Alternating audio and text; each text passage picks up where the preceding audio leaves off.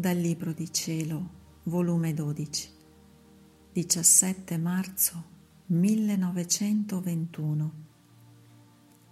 Gesù fa passare Luisa dall'ufficio che ebbe la sua umanità in terra all'ufficio che tenne la sua volontà nella sua umanità.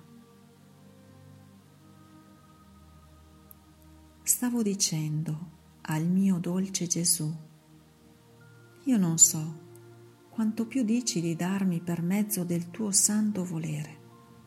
Io mi sento più vile e più brutta. Avrei dovuto sentirmi meglio, più buona, e invece è tutto il contrario. E Gesù mi ha detto, figlia mia, quanto più cresce in te il grano della mia volontà, tanto più sentirai la viltà della tua paglia, perché quando la spiga incomincia a formarsi, il grano e la paglia sono una sola cosa. Invece, come si fa formando la vita della spiga, formandosi il grano, la paglia resta distaccata dal grano e solo resta a difesa del grano. Sicché quanto più vile ti senti, il grano della mia volontà si va formando in te ed è vicino a maturazione perfetta. La paglia non è altro in te che la tua debole natura, che vivendo insieme con la santità e nobiltà della mia volontà, sente maggiormente la sua viltà. Poi ha soggiunto, diletta mia, finora hai occupato l'ufficio presso di me che ebbe la mia umanità in terra Ora voglio cambiarti l'ufficio, dandoti un altro più nobile, più vasto. Voglio darti l'ufficio che tenne la mia volontà nella mia umanità. Vedi com'è più alto, più sublime. La mia umanità ebbe un principio, la mia volontà è eterna. La mia umanità è circoscritta e limitata. La mia volontà non ha limiti né confini, è immensa. Ufficio più nobile e distinto non potevo darti. Io, nel sentire ciò, ho detto, mio dolce Gesù, io non so darmi ragione perché vuoi darmi un tale ufficio. Ne ho fatto nulla da potermi meritare un tanto favore.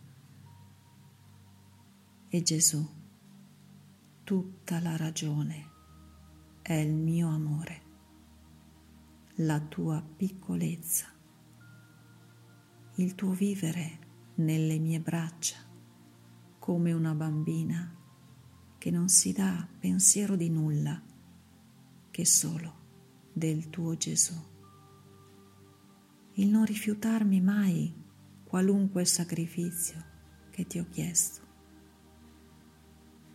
Io non mi faccio prendere dalle cose grandi, perché nelle cose grandi in apparenza c'è sempre dell'umano, ma dalle cose piccole però piccole nell'apparenza, ma grandi in se stesse.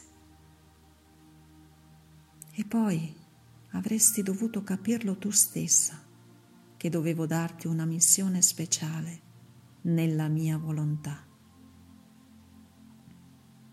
Quel parlarti sempre del mio volere, quel farti capire i mirabili effetti ciò che non ho fatto con nessuno finora. Ho fatto con te come un maestro quando vuole che il suo discepolo riesca perfetto, o nella medicina, o nella storia o altro. Pare che non sa parlare di altro, sempre batte su quel punto. Così ho fatto io con te. Mi sono atteggiato a maestro di volontà divina, come se ignorassi tutto il resto. Dopo che ti ho istruito ben bene, ti ho manifestato la tua missione e come in te avrà il principio del compimento del fiat voluntas tua sulla terra. Coraggio, figlia mia, vedo che ti abbatti, non temere. Avrai tutta la mia volontà in tuo aiuto e sostegno. E mentre ciò diceva, mi passava con le sue mani la testa, il volto, il cuore, come se mi confermasse ciò che diceva ed è scomparso.